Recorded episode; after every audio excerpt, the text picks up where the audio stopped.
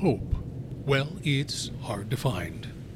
30 Days of Hope is a brand new podcast series that shares thoughtful excerpts drawn from the novel The Eighth Page A Christmas Journey.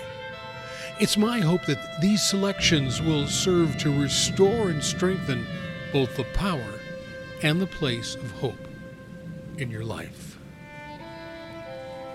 30 Days of Hope, Day 12. Sure, his dreams were real, and his dreams were achievable. He knew he had the savvy and the resources to achieve his dreams. That was probably the most painful part of it all, simply because, in a world doggedly opposed to anything other than its own agenda, his dreams didn't have a chance. Against such odds, hope wasn't enough. Therefore, David had long abandoned hope, and with the abandonment forsook every dream he had ever thought to dream. There was nothing left to dream. The vault of passion had been emptied, and it had long closed upon itself.